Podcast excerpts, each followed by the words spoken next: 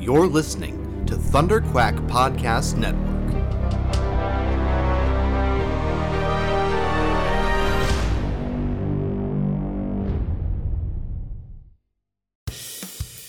This is the Thunderquack Podcast, the official podcast of Thunderquack Podcast Network, where anything can happen. So strap yourselves in and hold on to your butts. It's Thunderquack time! Hello and welcome back to the Thunderquack podcast, the official podcast of thunderquack.com, which you can get every other Tuesday on patreon.com slash thunderquack. Uh, just like, oh? I, now, see, I wanted to switch it up. I wanted You to switch it up and do the other You did. thing. Mhm. Mhm. And now I've completely lost the rhythm of the whole thing. But but it was close. Just But you know what? It doesn't- Producers Brian yeah. And JJ Samuel do. Or You, can, I, for, you know what I forgot? Get it late on podcast services across the galaxy. Yeah, I forgot the early part. So you can get it early Early. every other Yeah. Tuesday on patreon.com slash thunderquack. I'm not we're not going back. This is we're going Nope, forward. Only ever forward. Uh never stopping, never apologizing. Uh just like our Patreon producers Brian Mureski and JJ Samuel do. Or as Amanda just said, you can wait and get it late every other Friday on podcast services across the galaxy. I'm one of your hosts, Amanda. Uh, no, I'm one of your hosts, Michael That That's really greatest. now I'm really messed up. So you good. are who are you? I am Amanda Conkin. There you go. You are Michael Cohen. It's Tuesday, and, Yeah. that's what I'm gonna blame it on. It's Mhm. Tuesday and not Yeah. Monday It throws because yesterday was was uh, uh tur- let's just call it Turkey Day because I Turkey feel like Thanksgiving is is uh, I like gross. calling it Thanksgiving. Oh, well, okay, no, I don't like calling it Thanksgiving for those reasons. I like calling it Thanksgiving for Americans that get confused.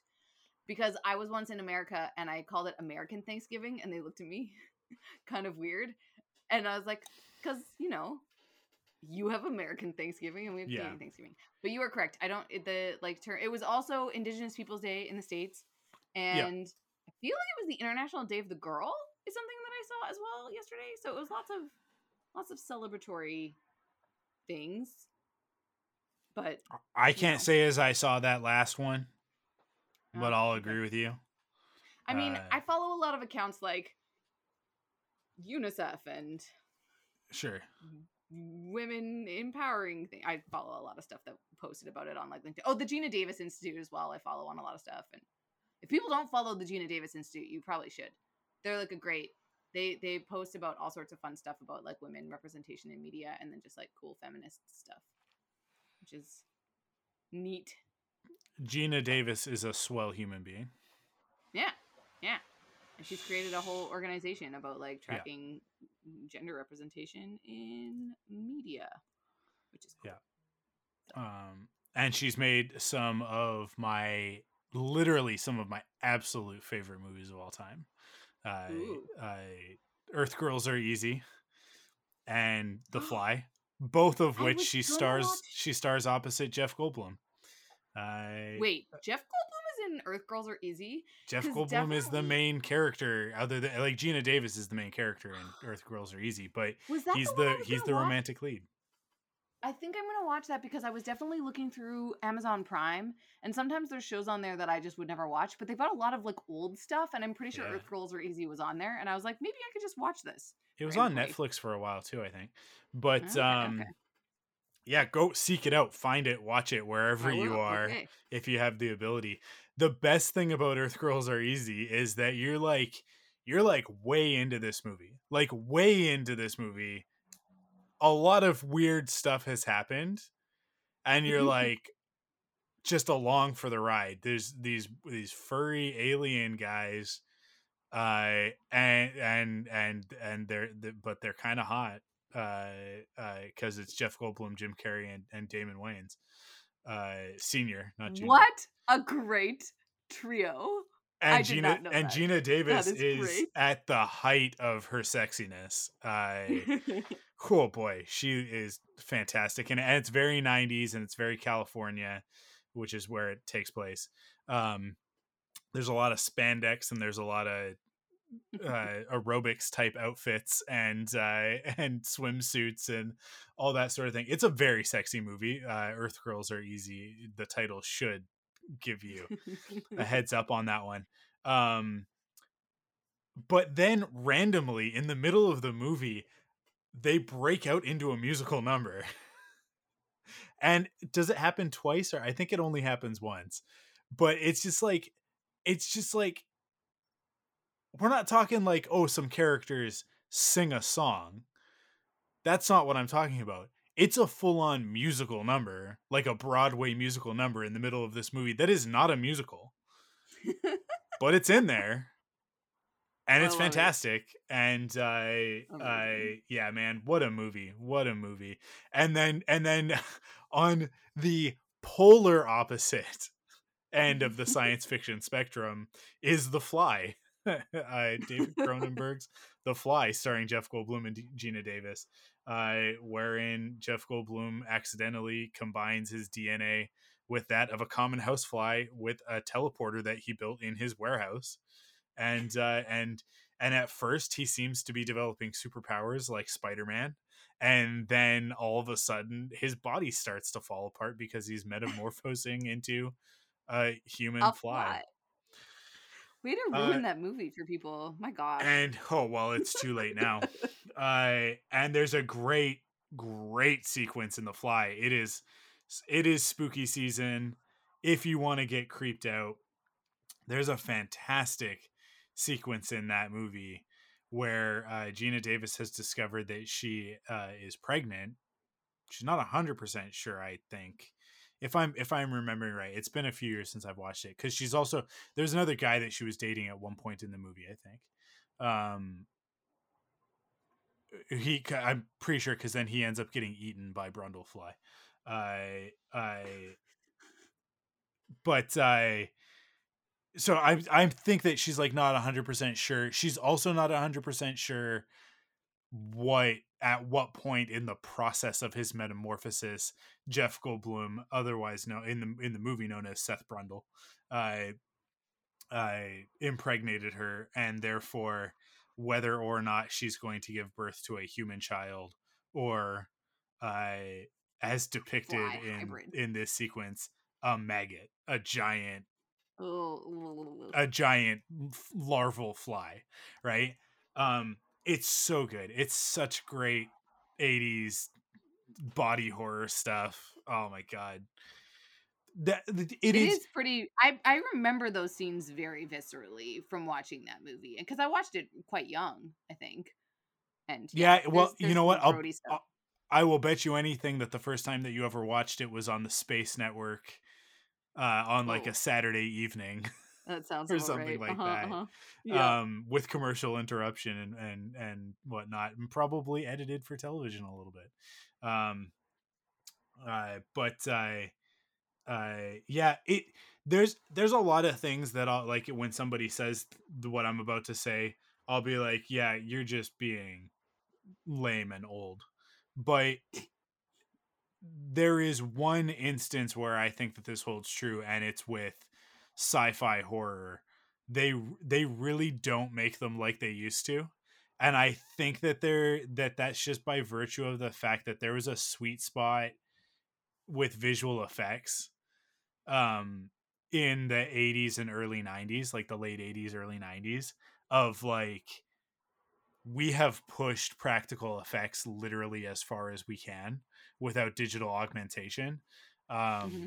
and so you get they like i mean the the friday the 13th movies i i you know story wise for better or worse uh, and and they definitely get worse as they go because they get less and less budget but like the first three i would say um i i like like the the the first two Predator movies, the Alien movies. Oh yeah, yeah, yeah. I I like I said the the Fly. I I yeah, man. Uh, so uh, uh, American Werewolf in London, uh, which is like really early '80s. Yeah, yeah.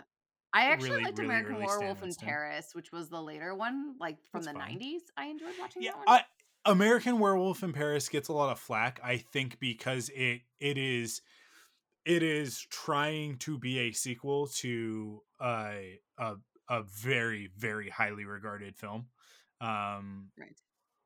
and and exactly what i'm talking about they don't make them like they used to right?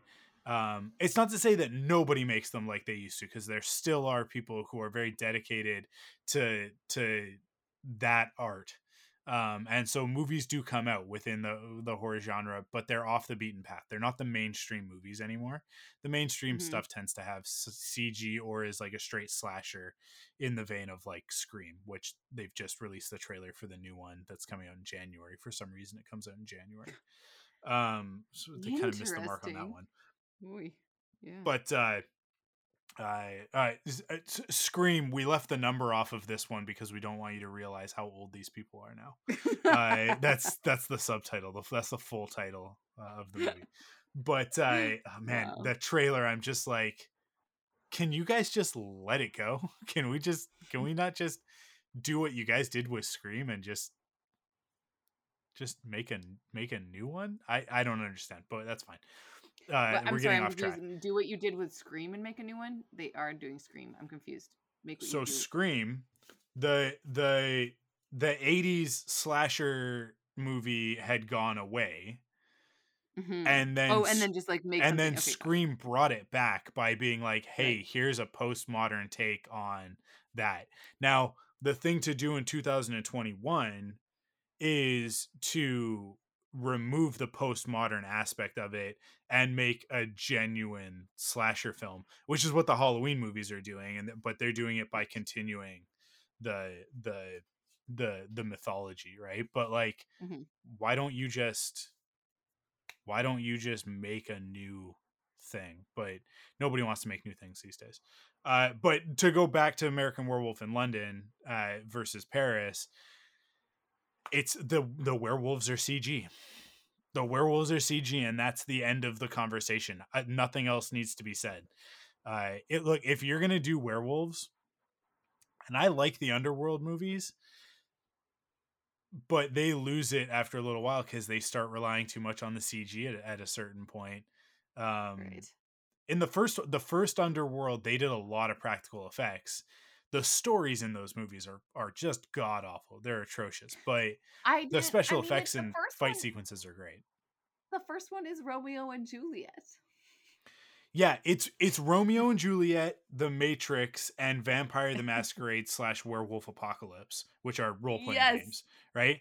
It takes it takes those three things and smushes them together into one thing and there's nothing wrong with that uh, the first underworld is a good movie. It's it's it's good. It's not great. It's not amazing. It's also not Yeah. bad. It's just good.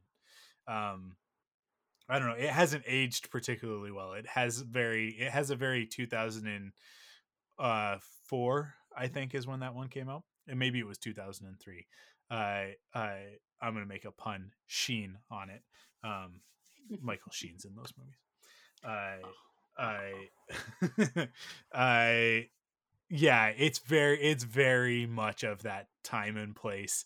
It's a post matrix matrix i i yeah yeah underworld was like it was the sequel to the matrix nobody specifically asked for but everybody thought they wanted until they watched it. The first one's okay then the second one like they completely lose the thread and they get way too into the vampire stuff and it's like yeah they they they they they kind of they kind of got up their own butts with that one and then just kept going. And eventually it was like this one's direct to dvd but we're gonna we're really gonna hold on to this as if anybody cares about this mythology. Um but yeah it th- th- like i said this is one of the few instances where i'll allow you to like be an, an old person on your lawn uh yelling at a cloud uh because they because they really just don't make them like they used to. I I because they used to give big budgets to the fly right? Like like david cronenberg the fly like they, they're they're pushing that stuff as as much as aliens right? The sequel to alien. Uh, uh getting james cameron in and like just as much money as you can possibly throw at that um and and it's all up there on screen and and because the, the thing about the first alien is like all we got money for is one suit. So there's one alien and you just can't kill it and it's great. I love the first alien. Um i actually it's my favorite of the franchise but um but in aliens it's like there are there there are f- not that many moments in movies as good as when uh uh they're they're like sort of in that like half submerged hallway and and it's just like like creepy as hell and you and you realize because the whole environment is the Giger because the aliens are like terraforming the the the the base into their own environment.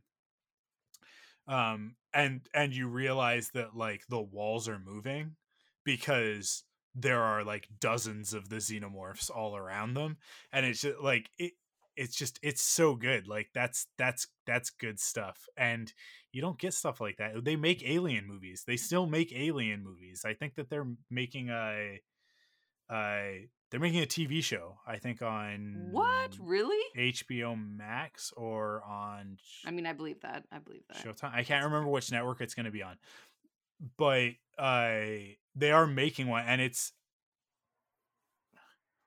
it's not Neil Blomkamp. Neil Blomkamp was gonna make an Alien movie, and then that one didn't happen. Who's making it? Damn it! Who's making it? Because I'm very excited about the creative team. Um, oh, this is gonna bug me, so I'm gonna look it up.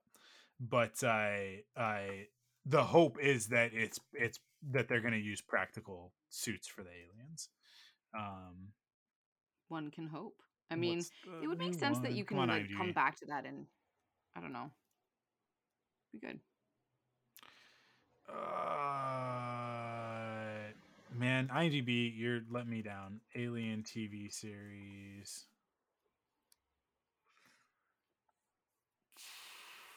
Ridley Scott says FX's Alien TV series will never be as good as his 1979 original. Nobody, okay. nobody's asking for that you know like thanks thanks ridley scott for for being a real jerk about it like what a bummer I don't, I don't, think it was coming for your title man i don't think that's yes. i don't think that's what was happening uh yeah. uh oh it's noah hawley that's why because he's the creator of um fargo and legion I uh, I mean, obviously not the creator of, of Fargo because that's the the Coen brothers. They made the movie, um, but then uh, Noah Hawley did the the TV series Fargo, um, and then and then Legion as well. Uh, which I, it, yeah, if you've watched either of those shows, you should be excited that he's making an Alien TV series. Um, so hopefully, hopefully he he he's he's got the uh, proper head on his shoulders and knows we got to make this with practical suits. It's got to be like let's let's leave the cg at home.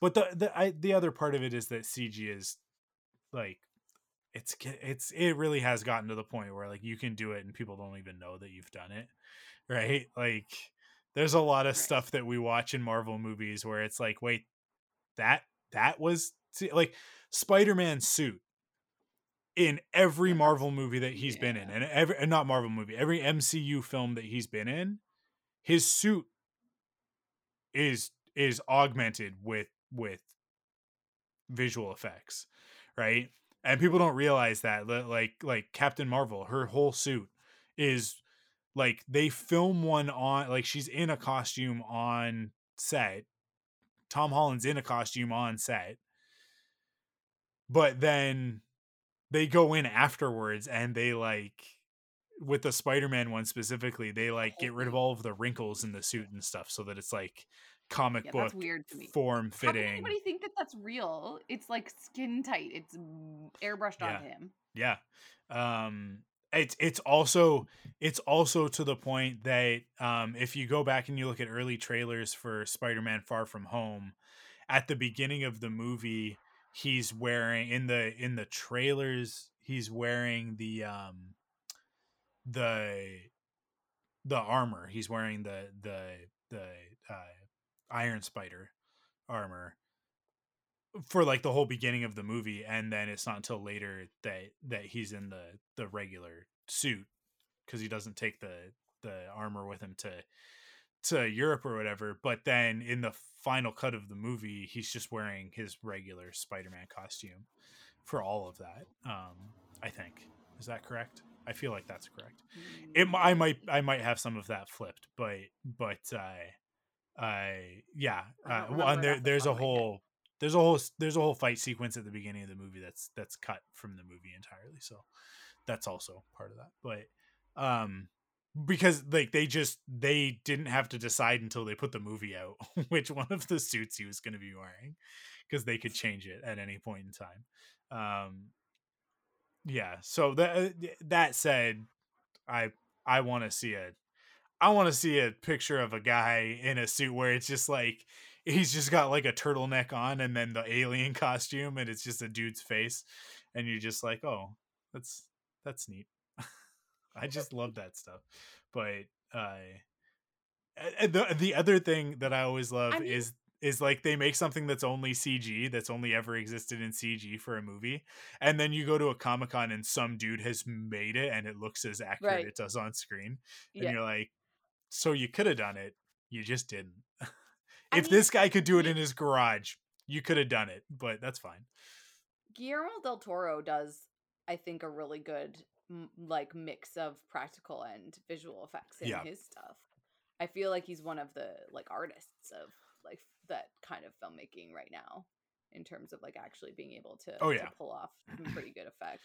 yeah for sure guillermo del toro still still still lives in that world but but it is very like it's it's also it's also got all the cg too is it that's why that like um i like scary movies these days don't really do it for me because a lot of them have like that like like the insidious conjuring all of that stuff and it's like so much of it just reeks of of digital effects that it's like this isn't like it's it it doesn't work for me because it's not scary to me when it when when it's when it's digital stuff because it's like yeah cuz cuz I can draw anything right and it's like a computer right, can yeah. draw anything but there's something about for me and this is purely just an aesthetic thing and just and just my taste um and i think where something like stranger things was really good at capturing that aesthetic even though it was using a lot of cg i there's there's something about practical effects and something being physical that like the xenomorph feels real even though it's it's very clearly not like it's very clearly Right. a person in a costume Eh, there's still there's still just like an extra element to it that that you can sometimes lose uh in that uncanny valley sort of thing when you I was you just gonna reference CG. Uncanny Valley because that's what it is. It's like it's like it's like beside reality, but it's not. So you can remove yourself from Yeah. it a little bit. Yeah, yeah, yeah. That that was exactly that was exactly where my brain was going to. and, in we this we accidentally stumbled into a halloween episode i don't know if you noticed I that. know how exciting. um Talking about Halloween things. Oh, Uh, okay. Then yeah. if we're gonna do that though, I have a mission for everybody that is listening to this podcast because I cannot, for the life of me, find anywhere on the whole internet where I can buy, rent, or watch Tower of Terror, the Steve Guttenberg and Kristen Dunst movie based on the theme ride from the 90s. It is great, and I would like to see it again. It has been 20 years at least, and I would like to watch it. So, if anybody knows anywhere that this movie Yeah. exists, please let me know because I want to watch it again and I just can't. it's like nowhere. The fir- the first My- thing that comes up when you Mm. search on Google where to watch Tower of Terror is an article from Screen Rant from September 6, 2021. Unfortunately, the movie isn't streaming anywhere. Not on Netflix, Hulu, Prime, or even Disney Plus. Which you would Right? think it should be on Disney Plus, right? Of course. Uh, there's always the chance that Tower of Terror might be available to stream online in the future, but in the meantime, Disney fans can buy the movie on DVD and Blu-ray from a range of retailers. Amanda, But but you can't. Who sells DVDs and Blu-rays anymore? Thank you very much. I'm like, on Amazon. Come on. Maybe. I'm I'm on Amazon. You can Tower, find Tower of of Terror, on Amazon. Tower of Terror DVD. Uh, you can get it for twenty dollars, thirteen seventy four. Okay. Prime free delivery. to Canada? Uh, I mean, it's not. It's I'm on .ca, so it's it's not telling me that I can't. Uh, or you can pay more for for for twenty dollars. Yeah. Okay. Uh, you can also get Goosebumps: A Night in Terror Tower on DVD for fifteen. That's not the same. See, import fees. I have to pay an import deposit fee when I order this on Amazon. Yeah, yeah. So, of what? Of how much? I don't know. import fees deposit might may apply at checkout. It may it's it's gonna be like a couple dollars, and it's a deposit. Like it's if if they don't charge you anything, I think they they uh, Ooh, I could get it give it Tuesday, October 26th. That's enough time. yeah. There you go. Are they going to pay me import fees? Do I have to pay import fees? No, the uh, the import fee deposit is a deposit that Amazon takes in the off chance that you get charged import fees or or taxes or duty for it coming into Canada. And then they take it out of that. It's almost like insurance, but it's insurance that they give you back if you if the, if you don't get charged anything. Okay. They just take it and All then right. they and then and then you get refunded if if it doesn't get charged anything. But they also it's like if if I remember right, they'll take like five dollars or whatever, and then if your import fees are fifteen dollars, they all they charge you is the five dollars. I mean, that's fair. It does say plus zero dollars for import fee deposit, so it's not you go. making me Yeah, do anything. you're fine. Hey, ooh, I can get Haunted Mansion, Tower of Terror, Mr. Toad's Wild Ride, and Country Bear four disc DVD for eleven ninety nine. What? That sounds so much better. This is called Thrills and Chills. I've There never seen go. Haunted Mansion, I yeah, I I don't I don't know why you wouldn't do that except for the fact that but it's so much cheaper. are you How is this- ever this gonna watch No, I would never. Never. the Country Why would I ever watch those other things? or Mr. Toad's Wild Ride? Haunted Mansion is on Disney Plus. I'm fairly certain. Yes, I think it is. See, it's Eddie like Murphy one is. obviously these things are are are don't they own doesn't Disney own Tower of Terror? Isn't that a Disney ride? Like, come on. You know what though? Because it because Tower of Terror is Twilight Zone, there might be a licensing thing there, and Oh, so it might be difficult. And if it's Ooh. difficult, then it's not worth it. So here's the thing: I can get this four movie collection faster and cheaper than buying just the single DVD. Yeah, so buy I just it. don't understand. It just doesn't make any sense. There's only okay, four left um, in sorry. stock. What if I bought all four just so Don't, can't buy don't. You're it? such a jerk. That'd be so terrible. I'm excited. Okay, I'm I'm I'm glad that you could help me with this, Mike. But it just it just seems like so antiquated that I have to order the DVD for thirteen forty three. That's fine. I'm gonna do it because I've been complaining about this for long enough that I would Do like it. it. I I did it. This order has been placed. I'm glad. Everybody should watch Tower of Terror because it's super fun. I'm gonna get it October 14th and I'm gonna watch it for Halloween. Oh wow, that's coming in two days? What? That's so fast. What's your What's your favorite Halloween movie? Oh. What's your favorite movie to watch at oh, Halloween time? Okay, I mean, it's not my like my favorite Halloween movie, but I do religiously watch Hocus Pocus every Halloween. Yeah. Like I do, I have friends and we like watch it, and it's just a fun, good time.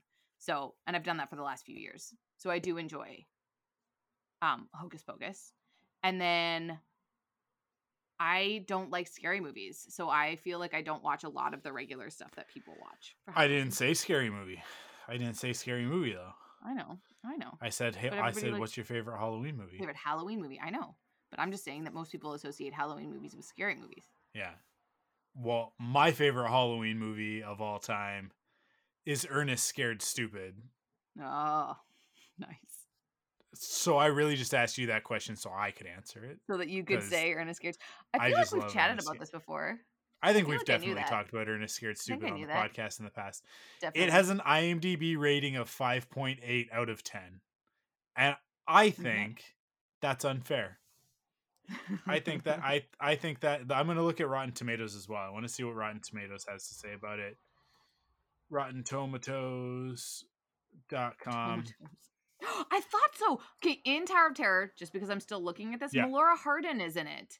And I thought I like was seeing these pictures and I was like, oh, so that's the chick from The Office that um plays Jan in The Office. Don't know, Okay. it's just this this this movie is like I feel like other people. I can't be the only. Did you watch Tower of Terror? Have you seen this movie? No, no, and I don't want to. Uh, oh no, the girl like Kara could watch it with me. Does Kara like scary movies I I or like like it's You like, know the what? It's weird. Disney scary. last year we watched quite a few kids scary movies. We watched both Goosebumps movies. We watched, and what else did we watch? I don't know. We watched we watched three or four over the course of Halloween. Um, and on November first, uh, we watch uh, uh, Nightmare Before Christmas. You don't, you Nice. can't, you don't watch Nightmare Before Christmas. This is the thing. This is the thing about Nightmare Before Christmas, and people will go, "Oh, what's your favorite Halloween movie?" And somebody says Nightmare Before Christmas, and you, you, what you have to do when somebody says that, you have to pull your hand back all the way, and you have to slap them across the face. Oh. Normally, I don't advocate for violence, but in this instance, this has to happen because Nightmare Before Christmas is not a Halloween movie. It's a Christmas movie. I think it's a Halloween movie. It can be both. That's the beauty of No, it's not a Halloween movie. It's I'm not. It's not. movie. Hey, Halloween just ended. Let's have a Nightmare Before Christmas. That's not the title of the movie. The movie is called A Nightmare Before Christmas. It's a Christmas movie. Halloween's not in the title. It's not in the title of the movie. Christmas is in the title of the movie. You cannot watch it before November 1st. Or, Or after or after December 25th. to your house. I will come to your house and I will slap you. The hardest I you've ever been I slapped in your life. you It's uh, here's the thing. Fair. It's gonna hurt me too, but it's a sacrifice I'm willing to make. Okay, so I just want everybody to be aware that The Nightmare Before Christmas is not a Halloween movie. Don't say that. If you do, we're not friends anymore. You should probably stop listening to the podcast. Uh, Terrible. Ernest Scared mean, I- Stupid has a has a tomato meter of 17% with 6 reviews. It's got 6 official critic reviews putting it at 17% and an audience score of 50% right there right there at the halfway point with 25,000 plus ratings. I I don't think I have a Rotten So- Tomatoes account, but I think I'm going to sign up just so. I can give Just Ernest Scared. Stupid 10 out of 10 cuz Well, so I just watched Addams Family Values last night. I hadn't seen it before, but then my friend said that it's a Thanksgiving movie, so you have to watch it on Thanksgiving. And I believe that. I I'm now that is, but like here's the thing, it's a Canadian Thanksgiving movie because in Canada Thanksgiving happens in the same month as Halloween, and I feel like Addams Family esque things are Halloween. Yeah. So it was like a perfect combination of like spoopy and Car- Cara does love the Addams family, by the way. We haven't watched Addams Family Values yet, though. We watched, so we watched the animated one, and then we watched the first live action one, but we haven't watched the second live action one, and then the second, the the Addams Family two, the the second animated one, is in theaters right now. We're gonna go see it at some point this month. I don't know if we'll get to see it this weekend or or if it'll be the next weekend, but um, maybe I was Halloween's on a Sunday. Maybe we could actually just go on Halloween. I uh, Whoa. the first one's actually really like the first animated one is actually really good, and I'm not just saying that because Oscar Isaac is Gomez, but it's not it's not not a factor because he is fantastic in that role. Um, uh, but it balances out because the fact that he is the animated Gomez means that he is not a live action Gomez, and that is tragic because he is. I it, yeah he, it. I mean, there's a there there have been a lot of people who have played Gomez Addams uh, on television, or, eh, or sorry, in live action, I should say, uh, TV, movies, whatever. Um, and he's right up there with the best of them. Uh, I and they, like they, they, in my opinion, they've all been good. I, I'm actually secretly, I don't know if it's that much of a secret. I think we talked about Addams Family last year around this time because we were watching those movies. But I, I, it's not something that I wear on my sleeve. But I actually really, really, really, really like the Addams Family. Um, like, like and not to be like a hipster about it, but like including the original like comics which is something that I came to much much later. Like obviously, I think most of us in our generation came to it from the movies in the 90s and then the TV series, right? That came out soon after that. Um, Do to I? capitalize on the watch- huge success of those movies in the 90s. Definitely don't think I know the. Oh, really? TV the. TV series was on YTV. Um, Maybe that's the one that I am more familiar with, actually. No, totally. Okay, no, I Yeah. remember now. Because I didn't Yeah. watch Addams Family Values, but I'm like, how can this be? Because I've definitely seen like a significant amount of Addams Family content. I felt like, and then there and then there was an animated series in the 90s as well. Um, I didn't watch that.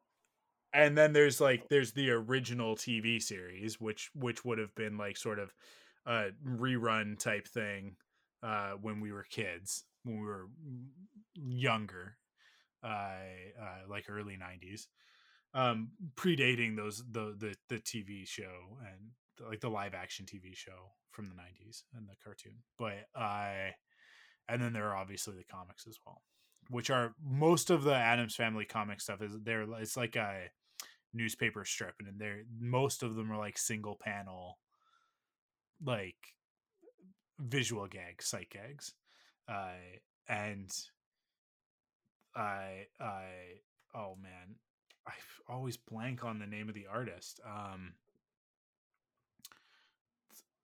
he didn't just do Addams Family, like he also just did like weird, like these just off color, especially for the time that he was doing them. These weird off color comics, uh, and and they're just it's it's just it's, they're just weird, and I love it. I love how like weird and creepy they are. Uh, cartoonist. Let's see, what was his name? Was it Charles Addams? Is that Charles? I guess yeah, Charles Samuel Addams. Uh, uh, That should be easy to remember.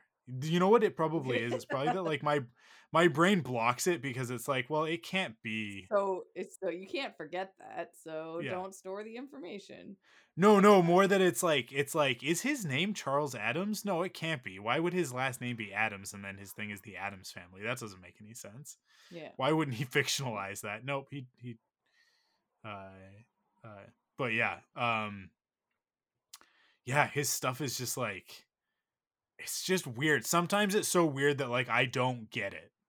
Like I just straight up don't get it. Like there's like a, a visual gag that just like either uh, there I'm missing context because of because of when it was published um I or or it's just it's just that weird. But uh I don't know, I, and I don't know that much about him as a person and the time period that he lived in.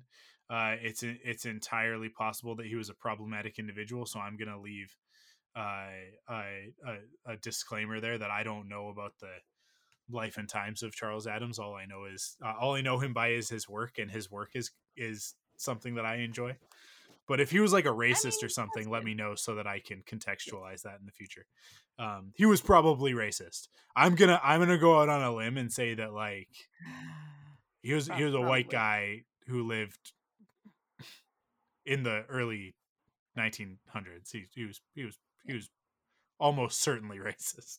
Uh, I think he died in 1960. He was he was. I'm fairly confident, not knowing the man, obviously, that uh, uh oh no okay uh 1988 was when he died. he could have he could but contributing to like more progressive comments maybe he was Yeah. I don't know. Who knows? Maybe you can let us know. Hey, I also so because we got here tangentially through like other things that happened yesterday. I think yesterday was also like National Coming Out Day or something. And the story about like the I don't know this version of Superman, but like one of the versions of Superman coming out as bisexual. Oh like, a thing yeah, let's talk about that. So, uh Yeah. Jonathan Kent, uh Mhm. John Kent, uh the son of Lois and Clark in the comics. Uh so okay, so here, here's here's the full context. New 52 happened, right? New 52 the Flash went back and saved his mom and then came back to present day and present day was all jacked up because you can't change something like that without messing up. up uh, everything. So he created it what what's called Flashpoint, and then he went, "Oh no, this is real, real bad. I got to go back and I got to make sure that the Reverse Flash does kill my mom." Uh, which is a really, really crappy place. It's like a, it's like the the most like gross Back to the Future ever, and Back to the Future is already pretty gross because Back to the Future is like, "Oh no, I went back and I pushed my dad out of the way, getting hit by." my grandpa's car and so he never my mom never fell in love with him but i got hit by the car so she fell in love with me instead and she totally wants to have sex with me i i that's I the plot of back to the post- future I saw somebody post something recently about the reason that the world is what it is, and he's like, "Oh no, we're living in the timeline in which Marty had sex with his mom." Yeah, probably. like- i totally Anyways. totally he was like into it oh my god uh marty you can't um Yeah. So the Flash goes, I gotta kill my mom. And he goes back and he stops himself from stopping it from happening or something. I don't know. I didn't read the actual yeah. Flashpoint comics. Yeah. Uh, and then when he comes back to present day, it's the new 52. So his interference and then him stopping himself from interfering still jacks up the timeline, but it's like less jacked up, but it's still jacked up. I so in that new timeline, a new Superman, I along with all the other heroes, they're all new versions of those heroes, uh, exists. Um, and then people were like, "We don't like this new Superman. He's kind of lame." Uh, and uh, and, but then they, but then people were like, "But that whole Batman Inc. thing, that was really cool." So like, is there some way that we could like keep Swamp Thing and Batman Inc. and like a couple of these other things? We really just want to fix Superman. And DC went, yeah, sure. And so they just had Superman from the uh, post crisis. So the John Byrne Superman, so from the 1980s up until New 52, they just had that version of Superman and his Lois transplanted from that post the post crisis timeline, which is what they call it, Mhm. into uh the new 52 time timeline and there's a great there's a great uh uh, uh comic i think it's called superman and lois uh that is about them uh they and and they have their son jonathan kent and superman is kind of doing his thing and uh but he's doing it like like og superman is doing it but he's kind of doing it on the down low like he's he's so fast and he's so powerful because the new superman's not nearly that powerful um because he's still like he's he's only been superman for like five years or something. So uh, like this is the superman that's been that like it's it's tough to track time in comic books but he's much more experienced and he's older right? As opposed to superman in his 20s he's superman in like his early 40s um and uh and he's so fast and he's so powerful that like really old. yeah. Uh, by comic book standards, it is. Nobody ages out of their thirties. um, he has gray hair on the side of his head, uh, and and and a bit in his beard. Um, and he's and he's running around in the black and silver suit with his beard, and looks just as cool as Superman ever looks, because that's the best look for Superman. And they really, really woof the ball on Justice League by not having him come back looking like that, but that's fine. Um, and so he's he's been like saving the day but doing it in secret uh not letting anybody know. So he's like he's like a a a, a, a volcano's about to erupt so he he jumps into the ocean and like punches a hole in the fault so that ocean water goes in and stops the volcano from erupting. And nobody ever sees it and he's fine and he's Superman and everything's great. And he comes home to Lois in Smallville and nobody actually I don't think they're in Smallville. I think they go to a different town. But um I eventually what happens is New 52 Superman does uses a new power uh called a, a supernova like or uh, is that what it's called i can't remember um nova flash i can't remember. He does this thing where he like all of the solar energy that is stored in his cells right like all of the all of the radiation from the yellow sun that makes him superman he releases it all at once. And it's just like this burst of energy that comes out. So when new 52 superman does it it basically killed him. He he basically was like dying, and OG Superman, post crisis Superman shows up and he's like, "No, this isn't the way that this is supposed to go." And and New Fifty Two Superman is like, "It's okay. They the, this world still has a Superman." And like either he just dies and turns into dust, or I can't remember. Like maybe his part of his soul goes into the original Superman, so that it's like, oh, he's there. It's kind of both of them.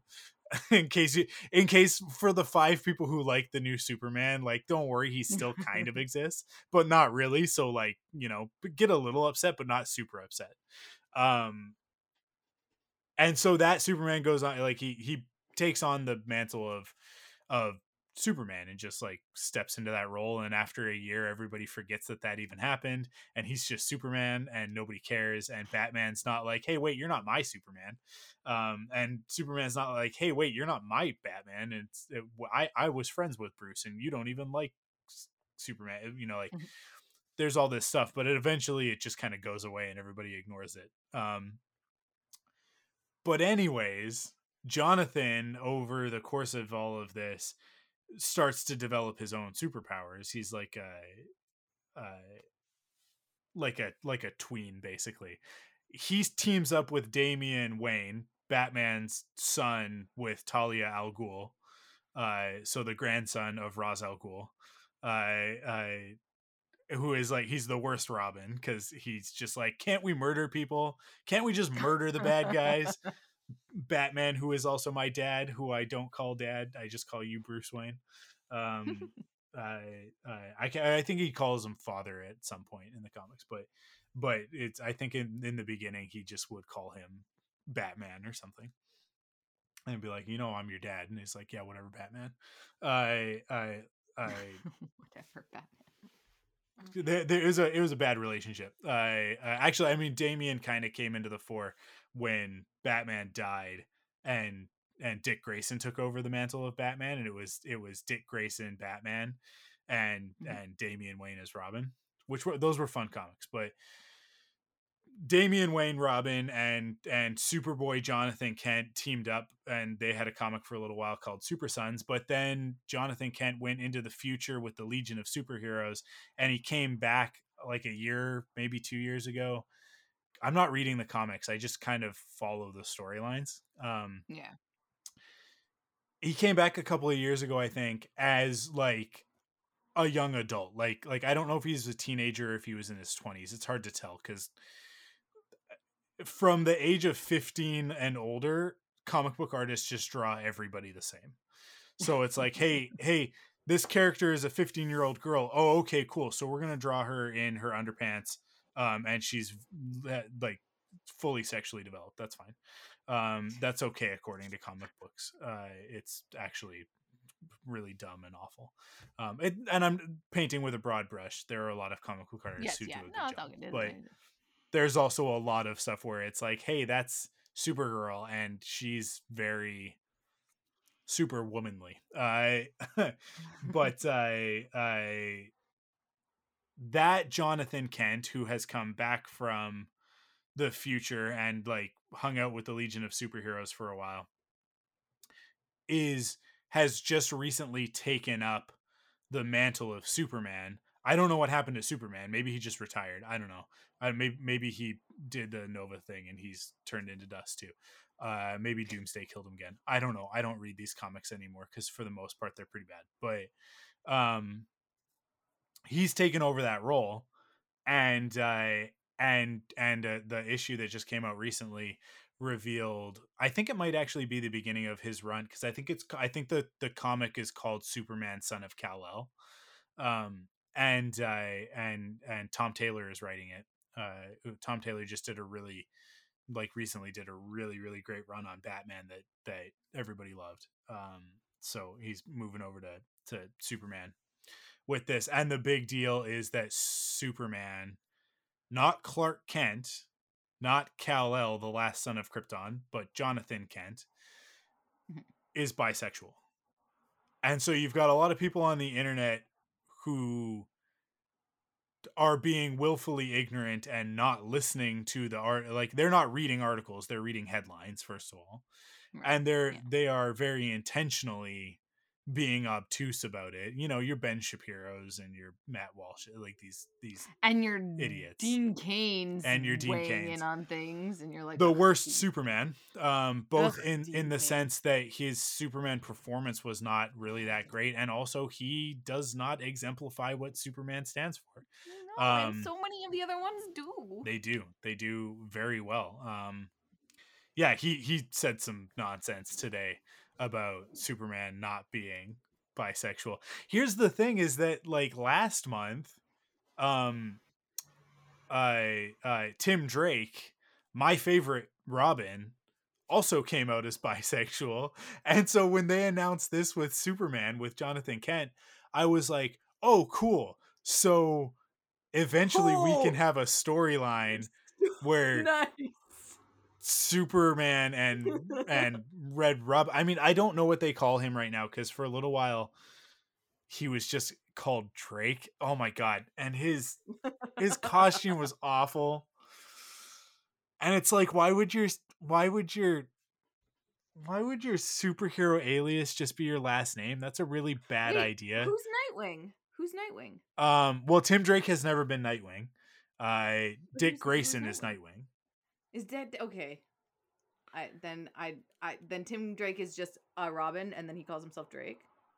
Tim Tim Drake is the third Robin. So the first Robin is Dick Grayson, obviously. Dick Grayson leaves. Don't say obviously when you're talking about Batman to me, man. It makes me feel dumb. Okay, no, I'm saying for the audience, obvious. It's, I think Dick Grayson being the first Robin is pretty pretty standard. That's not comic book knowledge. That's standard pop This is culture knowledge, life. but that's fine. Yeah, it's Well, ki- it's I hard mean, not to know that. Batman and Robin. If it's if it takes Yeah. place in Batman and Robin, I have some cultural reference. So um so he leaves to go be Nightwing because Batman sucks. Um and he's like I oh, and then the Red Hood, Superman the better. Red Hood guy is next, right? And then yeah, and then Jason Todd comes in Right.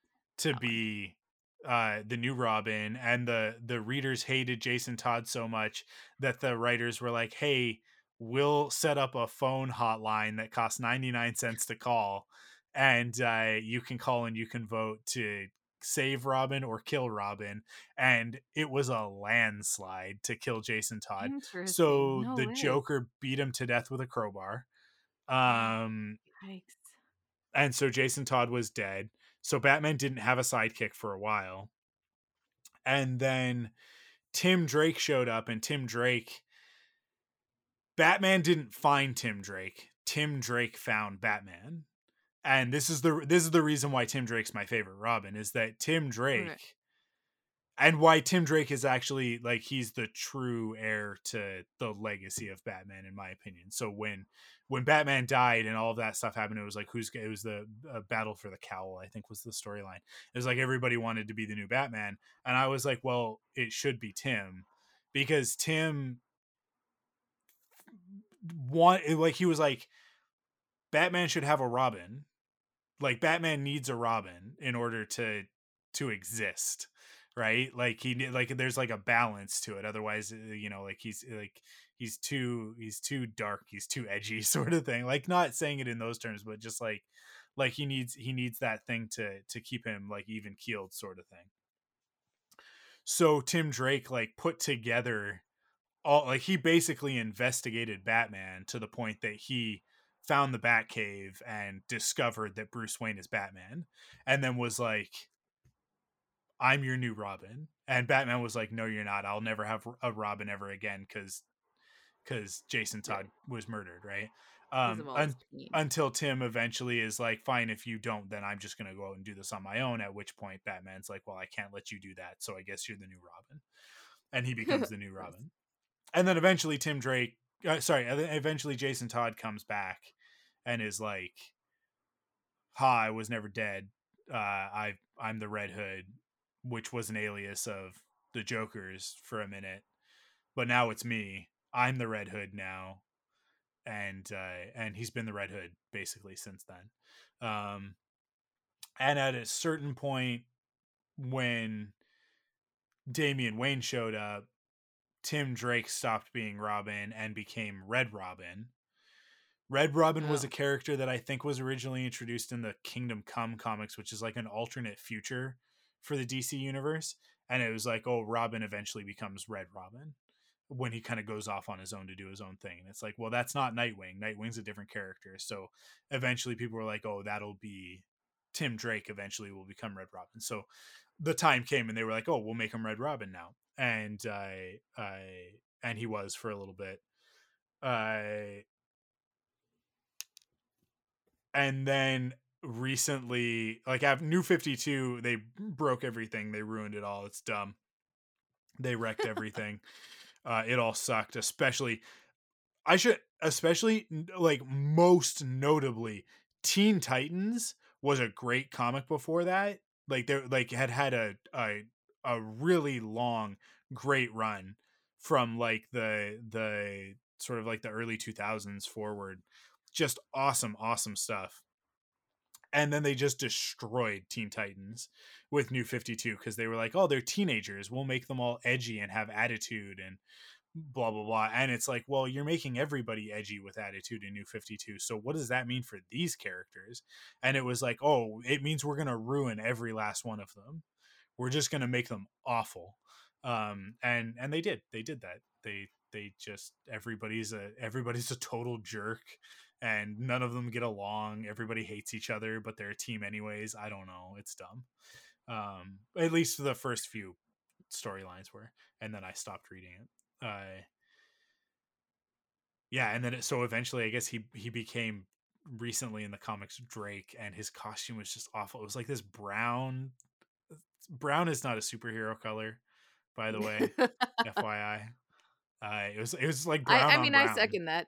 Yeah, it was yeah, yeah. brown on brown and it's just like it was just like you guys you guys the red robin identity was like like just let just let tim have that let him have that but i guess recently like they they've i think they've brought him back as red robin and and then revealed that the character is bisexual he's i don't know if like like i mean like i think the headlines were like oh it's they're revealing that he's bisexual. I would more label it that he's like bi curious because he's like he's like huh maybe right? And so it's like he's like exploring his sexuality in that way. I don't know what it is with the superman one because it's this is all very new so i haven't like read any synopses or anything like that yet but Right. um i'm gonna imagine that it's similar. Here here's the thing. So i just gave a whole lot of comic book history for comics that i have not read but is mostly accurate. It's as accurate as you need it to be in order to go out into the world. I i, I promise you that. Um this is all context from like twitter and facebook and social media in general but um here's the thing. Do you think that these are genuine efforts to make these characters more diverse and representative or do you think that the bisexual thing is a way of just pinkwashing it just being like we can't they won't let us make characters gay especially not superman's son. So we're gonna say that he's Oh. bi. So it's like you know if a really hot chick comes up to him he can still make out with her. And then everybody can be happy right? It's like it to me it's it's a Mm. weird thing of like i want to celebrate it but i also don't want to celebrate half measures if that makes sense because i feel like it's really easy to go like oh this character's bi have them kiss one boy and then never talk about it again right Yeah, I feel like it'll it'll it'll play out in the execution of it because like at the end of the day, it's awesome to have more bisexual representation because of Yeah. the letters. It is one of the more under for sure represented. Yeah. And so but it always is I think you're right in in the like will they let them actually follow through with this?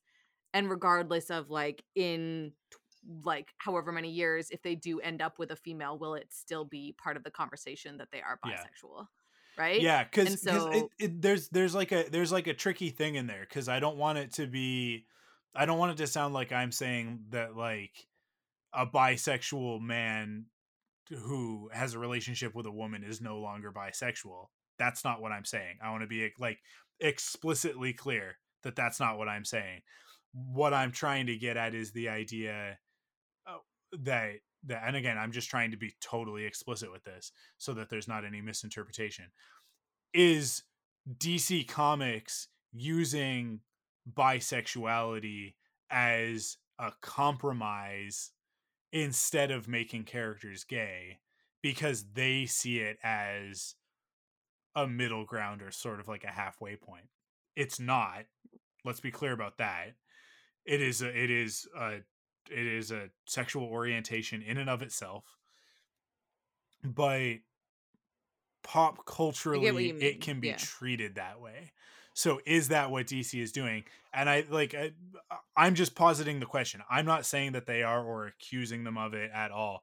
I think I just want it to be like part of the conversation with this like while we celebrate this that we're also holding them accountable that this isn't just like a hey, let's do something to get some readers.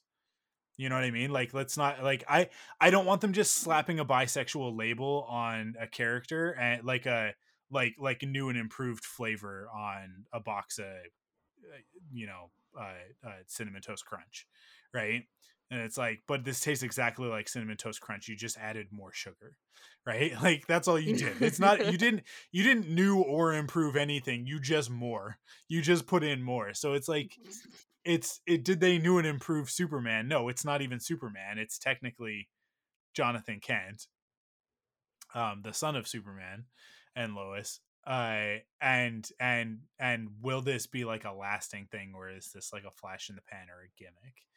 The fact that they did these two characters so close together is a thing that makes me a little bit cautious of it because it feels less like let's write some cool stories and and push a few characters in new directions and a little bit more like hey we had a meeting and we need more by we need we need more lgbtq representation in our comics so let's make these two characters bi and you know we did it.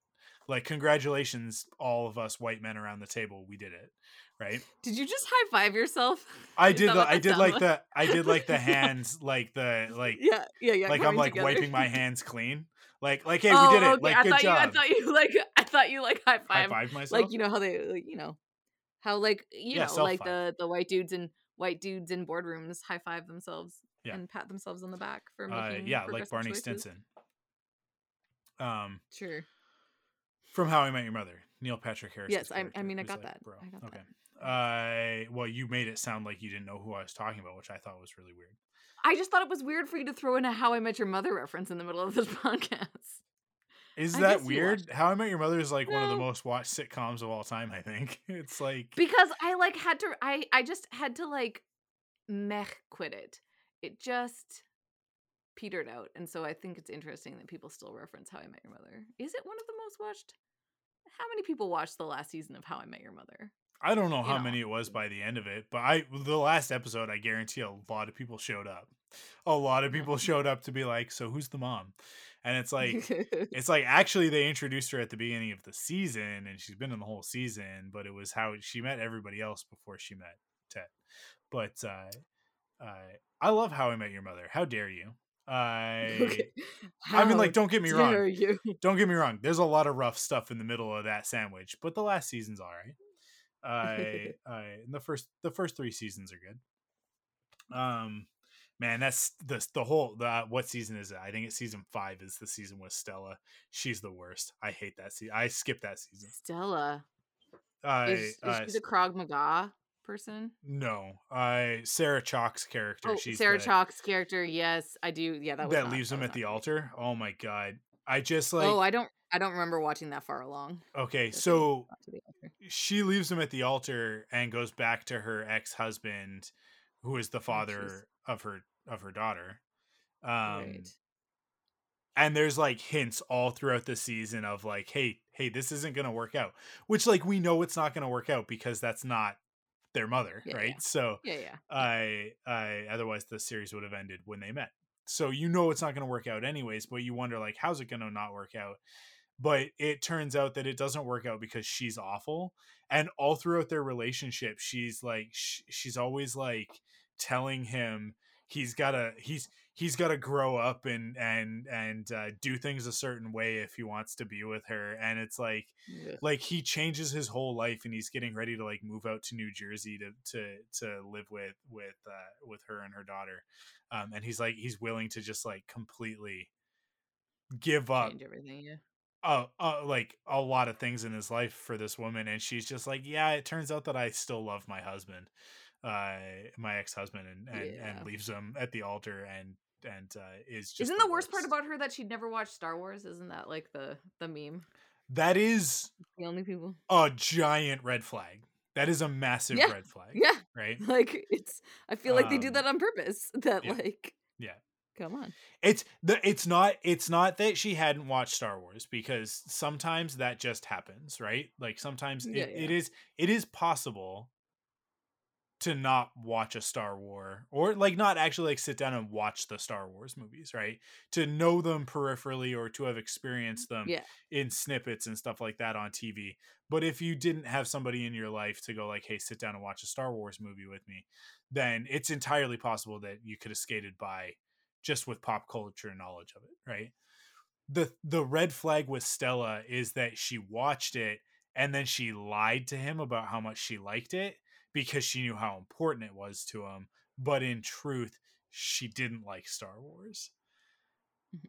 And I don't know that Ted ever found out. I th- Marshall knows and is like you don't like it and she's like no like the talking dog like I i d- d- why how do they understand it it doesn't it just it just says Ugh. noise but they all act and She's it's like and it's like yeah the she the things that she says about the first star wars movie are the sort of things that you're like this isn't gonna work which is absurd to say but also 100% accurate because ted ted loves star wars in that right like like Yeah, uh, yeah. one, one of my favorite gags in how i met your mother is when they do the thing of like like that ted is always like the third wheel with marshall and lily and it's Mm-hmm. it's uh they go through all of the uh uh their the, uh, marshall and lily's couples costumes and it's like Right. that oh Oh, and like, then always oh, have Ted as the. they went they went as salt and pepper and then there's ted off to the side and he's like and i was paprika or something like Yeah. that it's like every like Yeah, what- you can't you, you can't have a pantry without paprika and and uh and there's one where it's like uh where they're uh r2d2 and c3po and then ted is r5 the the red one the the red r2 unit that that that blows like that that shorts Yeah, out uh yeah, yeah, that yeah. they that uncle owen originally picks and then it shorts out um uh yeah so he's r5 and it's like yeah i th- that's one of those ones that's like that's a that's a very good star wars reference but then the thing that really bugs me about how i met your mother and star wars is that they play really fast and loose with the stormtroopers in barney's uh apartment because he's got he has two stormtrooper uh, suits Right, in yeah, his yeah. apartment in the I think in the first season and they're like they're meant to be the like it's the joke of like the sharper image oh you can buy a whole set of stormtrooper armor um a stormtrooper suit. There's a joke in friends about it when uh, when monica's dating uh jon favreau uh uh, uh moss what's his first name? I can't remember. David? Uh, no not david. That's the other one. Uh i can't remember. But Uh, jon favreau plays the the millionaire right? The Oh, what's his name? What's his name? Oh, you're driving me. his last name is moss because it's because the the His program is name moss 365 or something like that. Pete. pete. Pete Moss. pete moss. Oh my god his name's pete moss? I know. I know. I just heard it too as I said it out loud. oh man they just call him Pete in the in the, uh, like most. they never movies. say pete, Pete moss, yeah. maybe they do and maybe, Maybe we're just trying to make an excuse for Yeah. why i don't know about you i'm gonna speak for myself i just got that Yeah. Oh I- yeah. Oh yeah. and I've been watching Friends almost nightly. I mean, we take breaks because sometimes you got to take a break. You got to let it breathe and come back. Yeah, to it. yeah. But it's like yeah, the yeah. go to sleep show for Yep. 10 years, at least 15 years probably. Uh, and I have never gotten that joke Never put that together. in all of that time. I didn't watch Friends when it was on TV, by the way. Uh, really? yeah, I did. didn't watch it until Ugh, later. I just yeah. Anyways there's the joke in that of like he's of how rich he is and chandler is saying like oh does he have this? Does he have that? Does he have this? I eh, and and i think that monica says something about like oh he's got everything from like the sharper image catalog or something like that and and chandler's like does he have the stormtrooper armor? And she's like two of them and and chandler's like could could could joey and i come over and put them on and fight Is fun. But uh so Barney has in the first season he's got two sets of this armor, which I think is meant to be a callback. I mean, I think that's meant to be a reference to Friends because so much of How I Met Your Mother is like inspired by Friends, yeah, right? Yeah, yeah. Um and then in later seasons they change to like the the spirit Halloween costume like like they're not even stormtrooper costumes at one point. They're actually uh uh they're 501st clone troopers from Revenge of the Sith with the blue stripes and it's like and they're not they're not armor it's like the padded suit like the padded vinyl suit Uh, costumes yeah. not like plastic armor but just like the you know like if you wanted to dress up as superman and you get the one that's got like the muscles built into it but instead of it being muscles it's stormtrooper armor and they're just like on mannequins and the helmets aren't helmets. They're just like they're i mean they're helmets but they're like they're like they're like flimsy plastic like a mask like like like the mask with like the the the elastic strap on and it's just like i understand that you guys have less budget this year than you did last year but like what did you do Come on. how does the fox because because it was it was a fox show it aired on on cbs but it's a fox show it's like how do you guys not have access to two stormtrooper costumes Mm, Yeah. how is yeah. that not just a thing that you can just wheel onto a set on at any studio at any given time just like at least two stormtrooper costumes real ones maybe somebody else was using them for something. But yeah it all it bug it always drives me nuts. It always drives me insane. Not because it's like oh consistent like, oh, continuity error or whatever but because the point is that Barney Stinson is like stupidly rich and buys dumb stuff right? He would Yeah. never ever in a million years do that. It's so inconsistent with the character but that's par for the course for that show I just So. this is the best way to end the podcast is with you going on some sort of random rant about like the inauthentic Star Wars Storm stormtrooper there there's nothing inauthentic about them they're just or garbage just like the yeah. Well, I mean, I feel they're like officially the in- licensed stor- clone inauthentic trooper like world, yeah like what you would do if you had that much money and were a Star Wars fan. yeah it's what- it's the difference it's the money. difference between a five thousand dollar stormtrooper armor set because that's like how much those were back in the day um i know that because i really wanted the boba fett one and it was five grand i Mhm.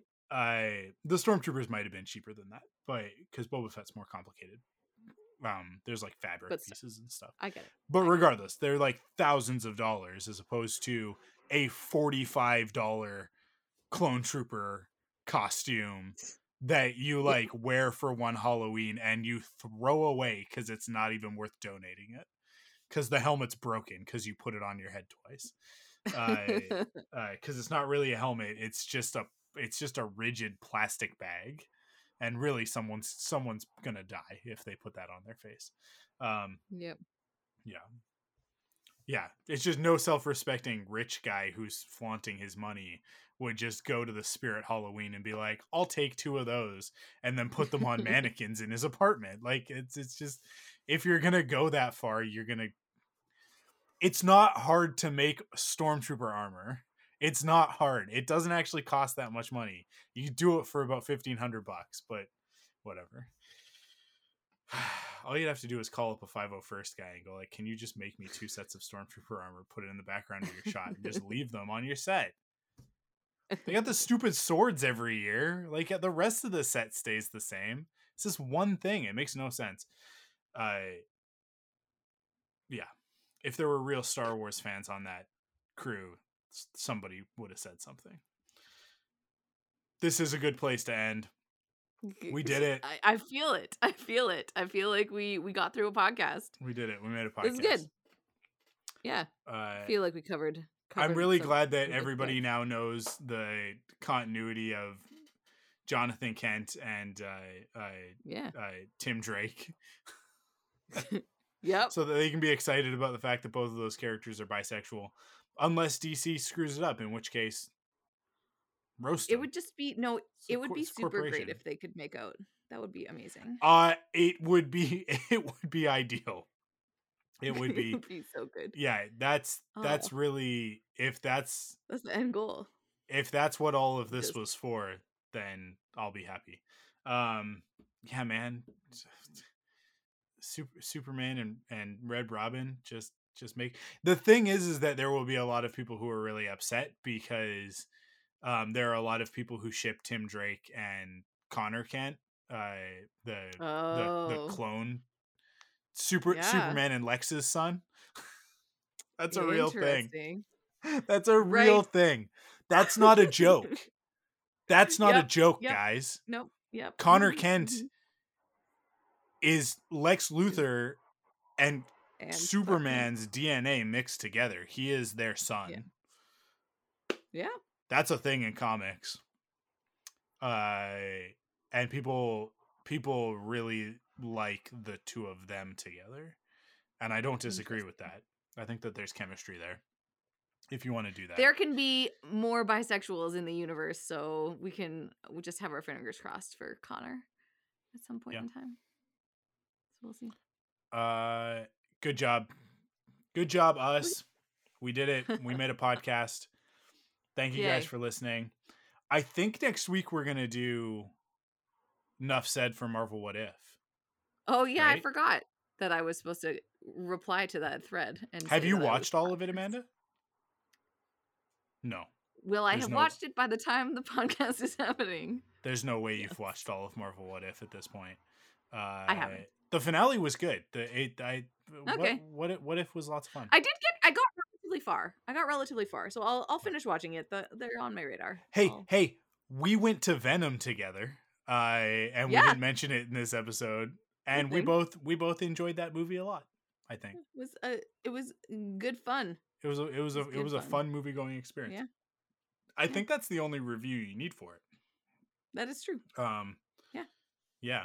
There's- Enjoyable time. There's maybe some spoiler stuff that's worth talking about, but I don't think that we're. I don't think we're clear Go- enough you can go somewhere else. to talk Yeah, about we're it not. yet. It's not. Mm. Yeah, I don't want to spoil it. I think that that people Yeah. should. Go somewhere else and talk about it if you've Yeah. People- Um, cool. That's it. Thanks for listening. We'll be back next week. I think Curtis really wants to talk about Marvel What If. I, I'm kind of eh about it, but I liked it, but I don't need to talk about it. But he really wants to talk about it. So I think we're going to do that next week. I I don't know. Stay tuned. You'll get something in your podcast feed. Don't worry about it. Uh, thank you for listening this week to whatever this was. I don't know what am I going to title this episode? I don't know. I maybe Halloween. I think that's the title. I uh, thank you guys for listening, and we will see you on the next episode. Stay safe, everybody. Wash your hands and be kind to one another.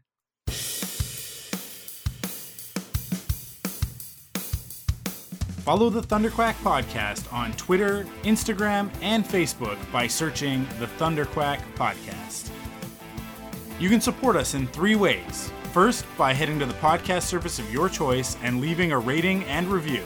Second, by going to store.thunderquack.com to pick up some merch from your favorite podcasts. And last but not least, by heading to patreon.com slash thunderquack to kick in with your monthly pledge of support and get cool rewards like early access and extended episodes. The Thunderquack Podcast is the official podcast of thunderquack.com. Head to thunderquack.com to discover more great podcasts.